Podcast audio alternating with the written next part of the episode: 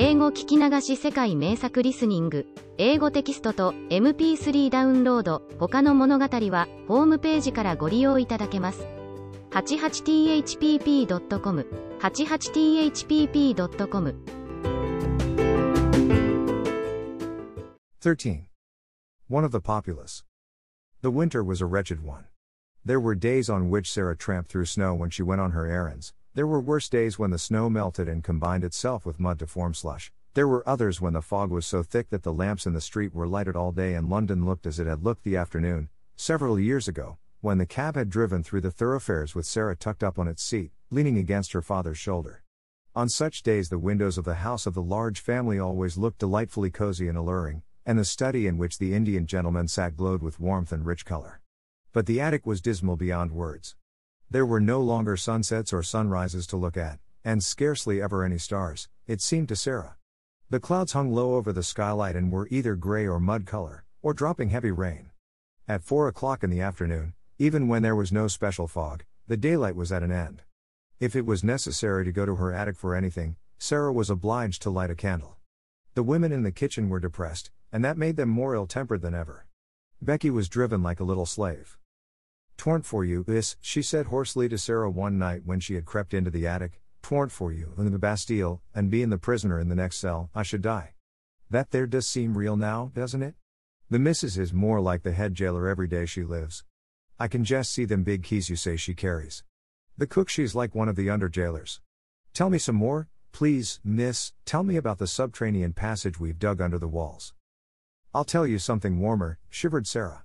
Get your coverlet and wrap it round you, and I'll get mine, and we will huddle close together on the bed, and I'll tell you about the tropical forest where the Indian gentleman's monkey used to live. When I see him sitting on the table near the window and looking out into the street with that mournful expression, I always feel sure he is thinking about the tropical forest where he used to swing by his tail from coconut trees. I wonder who caught him, and if he left a family behind who had depended on him for coconuts. That is warmer, miss, said Becky, gratefully, but, some ways, even the Bastille is sort of heatin' when you gets to tellin' about it. That is because it makes you think of something else, said Sara, wrapping the coverlet round her until only her small dark face was to be seen looking out of it. I've noticed this. What you have to do with your mind, when your body is miserable, is to make it think of something else. Can you do it, miss? faltered Becky, regarding her with admiring eyes. Sara knitted her brows a moment. Sometimes I can and sometimes I can't, she said stoutly. But when I can, I'm all right. And what I believe is that we always could, if we practiced enough. I've been practicing a good deal lately, and it's beginning to be easier than it used to be. When things are horrible, just horrible, I think as hard as ever I can of being a princess. I say to myself, I am a princess, and I am a fairy one, and because I am a fairy, nothing can hurt me or make me uncomfortable. You don't know how it makes you forget with a laugh. She had many opportunities of making her mind think of something else, and many opportunities of proving to herself whether or not she was a princess. But one of the strongest tests she was ever put to came on a certain dreadful day which, she often thought afterward, would never quite fade out of her memory even in the years to come. For several days it had rained continuously, the streets were chilly and sloppy and full of dreary, cold mist, there was mud everywhere, sticky London mud, and over everything the pall of drizzle and fog. Of course, there were several long and tiresome errands to be done, there always were on days like this, and Sara was sent out again and again, until her shabby clothes were damp through. The absurd old feathers on her forlorn hat were more draggled and absurd than ever, and her downtrodden shoes were so wet that they could not hold any more water. Added to this, she had been deprived of her dinner, because Miss Minchin had chosen to punish her. She was so cold and hungry and tired that her face began to have a pinched look, and now and then some kind hearted person passing her in the street glanced at her with sudden sympathy. But she did not know that. She hurried on, trying to make her mind think of something else. It was really very necessary. Her way of doing it was to pretend and suppose with all the strength that was left in her. But really, this time it was harder than she had ever found it, and once or twice she thought it almost made her more cold and hungry instead of less so. But she persevered obstinately, and as the muddy water squelched through her broken shoes and the wind seemed trying to drag her thin jacket from her, she talked to herself as she walked, though she did not speak aloud or even move her lips. Suppose I had dry clothes on, she thought. Suppose I had good shoes and a long, thick coat and merino stockings and a whole umbrella. And suppose, suppose, just when I was near a baker's where they sold hot buns, I should find sixpence, which belonged to nobody. Suppose if I did, I should go into the shop and buy six of the hottest buns and eat them all without stopping. Some very odd things happen in this world sometimes. It certainly was an odd thing that happened to Sara. She had to cross the street just when she was saying this to herself. The mud was dreadful, she almost had to wade.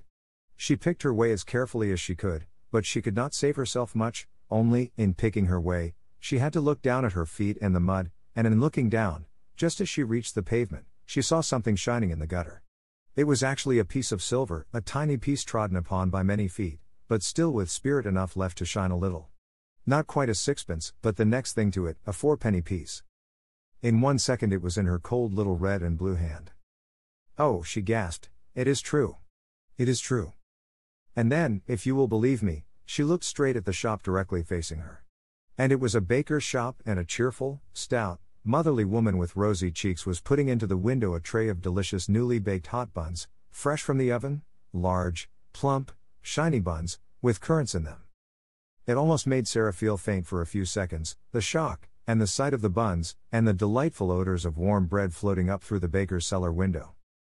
She knew she need not hesitate to use the little piece of money. It had evidently been lying in the mud for some time, and its owner was completely lost in the stream of passing people who crowded and jostled each other all day long. But I'll go and ask the baker woman if she has lost anything, she said to herself, rather faintly.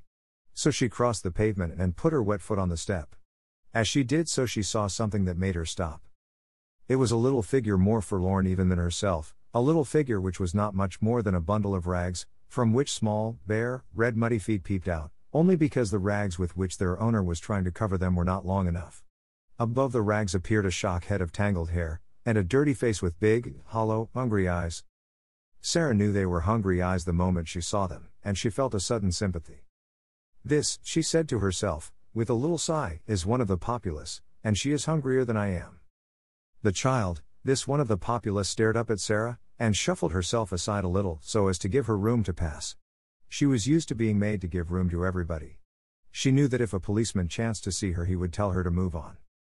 Sara clutched her little fourpenny piece and hesitated for a few seconds. Then she spoke to her. Are you hungry? she asked. The child shuffled herself and her rags a little more. Ain't I just? She said in a hoarse voice. Just ain't I? Haven't you had any dinner? said Sara. No dinner, more hoarsely still and with more shuffling. Nor yet no briefast, nor yet no supper. No nothin'. Since when? asked Sara. Dunno. Never got nothin' today, nowhere. I've axed and axed. Just to look at her made Sara more hungry and faint. But those queer little thoughts were at work in her brain, and she was talking to herself, though she was sick at heart. If I'm a princess, she was saying, if I'm a princess, when they were poor and driven from their thrones, they always shared, with the populace, if they met one poorer and hungrier than themselves. They always shared. Buns are a penny each. If it had been sixpence, I could have eaten six. It won't be enough for either of us. But it will be better than nothing. Wait a minute, she said to the beggar child. She went into the shop. It was warm and smelled deliciously. The woman was just going to put some more hot buns into the window. If you please, said Sara, have you lost fourpence, a silver fourpence? And she held the forlorn little piece of money out to her. The woman looked at it and then at her, at her intense little face and draggled, once fine clothes. Bless us, no, she answered. Did you find it? Yes, said Sara. In the gutter. Keep it, then, said the woman. It may have been there for a week, and goodness knows who lost it. You could never find out. I know that, said Sara, but I thought I would ask you. Not many would, said the woman, looking puzzled and interested and good natured all at once. Do you want to buy something? She added, as she saw Sara glance at the buns. Four buns, if you please, said Sara. Those at a penny each. The woman went to the window and put some in a paper bag. Sara noticed that she put in six. I said four, if you please, she explained. I have only fourpence.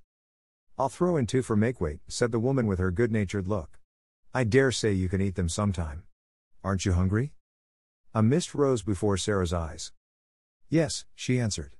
I am very hungry, and I am much obliged to you for your kindness. And she was going to add, There is a child outside who is hungrier than I am. But just at that moment, two or three customers came in at once, and each one seemed in a hurry, so she could only thank the woman again and go out. The beggar girl was still huddled up in the corner of the step. She looked frightful in her wet and dirty rags. She was staring straight before her with a stupid look of suffering, and Sara saw her suddenly draw the back of her rough and black hand across her eyes to rub away the tears which seemed to have surprised her by forcing their way from under her lids. She was muttering to herself. Sara opened the paper bag and took out one of the hot buns, which had already warmed her own cold hands a little. See, she said, putting the bun in the ragged lap, this is nice and hot. Eat it, and you will not feel so hungry. The child started and stared up at her, as if such sudden, amazing good luck almost frightened her. Then she snatched up the bun and began to cram it into her mouth with great wolfish bites. Oh my! Oh my! Sara heard her say hoarsely, in wild delight. Oh my! Sara took out three more buns and put them down. The sound in the hoarse, ravenous voice was awful. She is hungrier than I am, she said to herself. She's starving. But her hand trembled when she put down the fourth bun. I'm not starving, she said, and she put down the fifth. The little ravening London savage was still snatching and devouring when she turned away. She was too ravenous to give any thanks, even if she had ever been taught politeness, which she had not. She was only a poor little wild animal.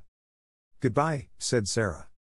When she reached the other side of the street, she looked back. The child had a bun in each hand and had stopped in the middle of a bite to watch her. Sara gave her a little nod, and the child, after another stare, a curious lingering stare, jerked her shaggy head in response, and until Sara was out of sight, she did not take another bite or even finish the one she had begun. At that moment, the baker woman looked out of her shop window. Well, I never, she exclaimed. If that young un hasn't given her buns to a beggar child. It wasn't because she didn't want them, either. Well, well, she looked hungry enough. I'd give something to know what she did it for. She stood behind her window for a few moments and pondered. Then her curiosity got the better of her. She went to the door and spoke to the beggar child. Who gave you those buns? She asked her. The child nodded her head toward Sara's vanishing figure. What did she say? inquired the woman. Asked me if I was hungry, replied the hoarse voice. What did you say? Said I was just. And then she came in and got the buns, and gave them to you, did she? The child nodded. How many? Five. The woman thought it over. Left just one for herself, she said in a low voice. And she could have eaten the whole six, I saw it in her eyes. She looked after the little draggled faraway figure and felt more disturbed in her usually comfortable mind than she had felt for many a day. I wish she hadn't gone so quick, she said. I'm blessed if she shouldn't have had a dozen. Then she turned to the child. Are you hungry yet? She said. I'm allus hungry, was the answer, but tea ain't as bad as it was. Come in here, said the woman, and she held open the shop door. The child got up and shuffled in. To be invited into a warm place full of bread seemed an incredible thing. She did not know what was going to happen. She did not care, even. Get yourself warm, said the woman, pointing to a fire in the tiny back room. And look here, when you are hard up for a bit of bread, you can come in here and ask for it. I'm blessed if I won't give it to you for that young one's sake. Sara found some comfort in her remaining bun. At all events, it was very hot, and it was better than nothing. As she walked along, she broke off small pieces and ate them slowly to make them last longer. Suppose it was a magic bun, she said, and a bite was as much as a whole dinner. I should be overeating myself if I went on like this. It was dark when she reached the square where the select seminary was situated. The lights in the houses were all lighted. The blinds were not yet drawn in the windows of the room where she nearly always caught glimpses of members of the large family. Frequently at this hour she could see the gentleman she called Mr. Montmorency sitting in a big chair, with a small swarm round him, talking, laughing, perching on the arms of his seat or on his knees or leaning against them. This evening the swarm was about him, but he was not seated. On the contrary, there was a good deal of excitement going on. It was evident that a journey was to be taken, and it was Mr. Montmorency who was to take it. A brougham stood before the door, and a big portmanteau had been strapped upon it. The children were dancing about, chattering and hanging on to their father. The pretty rosy mother was standing near him, talking as if she was asking final questions. Sara paused a moment to see the little ones lifted up and kissed and the bigger ones bent over and kissed also. I wonder if he will stay away long, she thought. The portmanteau is rather big. Oh, dear, how they will miss him. I shall miss him myself, even though he doesn't know I am alive. When the door opened, she moved away, remembering the sixpence, but she saw the traveler come out and stand against the background of the warmly lighted hall, the older children still hovering about him. Will Moscow be covered with snow? Said the little girl Janet. Will there be ice everywhere? Shall you drive in a drosky? Cried another. Shall you see the Tsar? I will write and tell you all about it, he answered, laughing. And I will send you pictures of moujiks and things. Run into the house. It is a hideous damp night. I would rather stay with you than go to Moscow. Good night. Good night, duckies. God bless you. And he ran down the steps and jumped into the brougham. If you find the little girl, give her our love, shouted Guy Clarence, jumping up and down on the doormat. Then they went in and shut the door. Did you see, said Janet to Nora, as they went back to the room, the little girl who is not a beggar was passing? She looked all cold and wet, and I saw her turn her head over her shoulder and look at us. Mama says her clothes always look as if they had been given her by someone who was quite rich, someone who only let her have them because they were too shabby to wear. The people at the school always send her out on errands on the horridest days and nights there are. Sara crossed the square to Miss Minchin's area steps, feeling faint and shaky. I wonder who the little girl is, she thought, the little girl he is going to look for.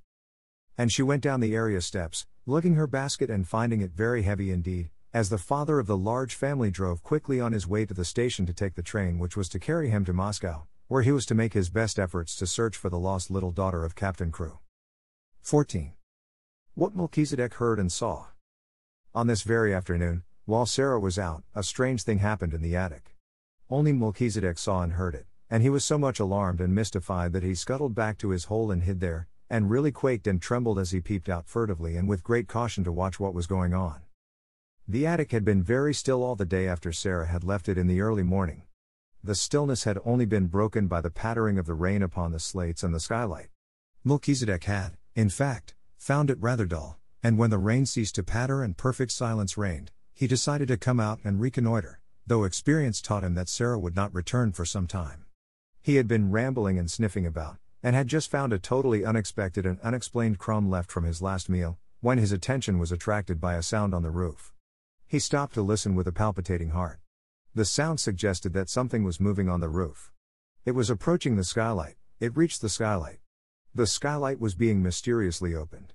A dark face peered into the attic, then another face appeared behind it, and both looked in with signs of caution and interest. Two men were outside on the roof, and were making silent preparations to enter through the skylight itself. One was Ram Dass and the other was a young man who was the Indian gentleman's secretary, but of course Melchisedec did not know this. He only knew that the men were invading the silence and privacy of the attic, and as the one with the dark face let himself down through the aperture with such lightness and dexterity that he did not make the slightest sound, Melchisedec turned tail and fled precipitately back to his hole. He was frightened to death. He had ceased to be timid with Sara, and knew she would never throw anything but crumbs, and would never make any sound other than the soft, low, coaxing whistling, but strange men were dangerous things to remain near. He lay close and flat near the entrance of his home, just managing to peep through the crack with a bright, alarmed eye. How much he understood of the talk he heard I am not in the least able to say, but, even if he had understood it all, he would probably have remained greatly mystified. The secretary, who was light and young, slipped through the skylight as noiselessly as Ram Dass had done, and he caught a last glimpse of Melchisedec's vanishing tail. Was that a rat? he asked Ram Dass in a whisper. Yes, a rat, Sahib, answered Ram Dass, also whispering. There are many in the walls. Ugh! exclaimed the young man. It is a wonder the child is not terrified of them. Ram Dass made a gesture with his hands. He also smiled respectfully. He was in this place as the intimate exponent of Sara, though she had only spoken to him once. The child is the little friend of all things, Sahib, he answered. She is not as other children. I see her when she does not see me. I slip across the slates and look at her many nights to see that she is safe. I watch her from my window when she does not know I am near. She stands on the table there and looks out at the sky as if it spoke to her. The sparrows come at her call. The rat she has fed and tamed in her loneliness. The poor slave of the house comes to her for comfort. There is a little child who comes to her in secret, there is one older who worships her and would listen to her forever if she might. This I have seen when I have crept across the roof. By the mistress of the house, who is an evil woman, she is treated like a pariah, but she has the bearing of a child who is of the blood of kings. You seem to know a great deal about her, the secretary said. All her life each day I know, answered Ram Dass. Her going out I know, and her coming in, her sadness and her poor joys, her coldness and her hunger. I know when she is alone until midnight, learning from her books, I know when her secret friends steal to her and she is happier, as children can be, even in the midst of poverty, because they come and she may laugh and talk with them in whispers. If she were ill, I should know, and I would come and serve her if it might be done. You are sure no one comes near this place but herself, and that she will not return and surprise us. She would be frightened if she found us here, and the Sahib Carrisford's plan would be spoiled. Ram Dass crossed noiselessly to the door and stood close to it. None mount here but herself, Sahib, he said. She has gone out with her basket and may be gone for hours. If I stand here, I can hear any step before it reaches the last flight of the stairs. The secretary took a pencil and a tablet from his breast pocket. Keep your ears open, he said, and he began to walk slowly and softly round the miserable little room, making rapid notes on his tablet as he looked at things. First, he went to the narrow bed. He pressed his hand upon the mattress and uttered an exclamation. As hard as a stone, he said. That will have to be altered some day when she is out. A special journey can be made to bring it across. It cannot be done tonight. He lifted the covering and examined the one thin pillow. Coverlet dingy and worn, blanket thin, sheets patched and ragged, he said. What a bed for a child to sleep in, and in a house which calls itself respectable. There has not been a fire in that grate for many a day, glancing at the rusty fireplace. Never since I have seen it, said Ram Dass. The mistress of the house is not one who remembers that another than herself may be cold. The secretary was writing quickly on his tablet. He looked up from it as he tore off a leaf and slipped it into his breast pocket. It is a strange way of doing the thing, he said. Who planned it? Ram Dass made a modestly apologetic obeisance. It is true that the first thought was mine, Sahib, he said, though it was naught but a fancy. I am fond of this child, we are both lonely. It is her way to relate her visions to her secret friends. Being sad one night, I lay close to the open skylight and listened. The vision she related told what this miserable room might be if it had comforts in it. She seemed to see it as she talked, and she grew cheered and warmed as she spoke. Then she came to this fancy, and the next day, the Sahib being ill and wretched, I told him of the thing to amuse him. It seemed then but a dream, but it pleased the Sahib. To hear of the child's doings gave him entertainment. He became interested in her and asked questions. At last he began to please himself with the thought of making her visions real things. You think that it can be done while she sleeps? Suppose she awaken, suggested the secretary, and it was evident that whatsoever the plan referred to was, it had caught and pleased his fancy as well as the Sahib Carrisford's. I can move as if my feet were of velvet, Ram Dass replied, and children sleep soundly, even the unhappy ones. I could have entered this room in the night many times, and without causing her to turn upon her pillow. If the other bearer passes to me the things through the window, I can do all and she will not stir. When she awakens, she will think a magician has been here.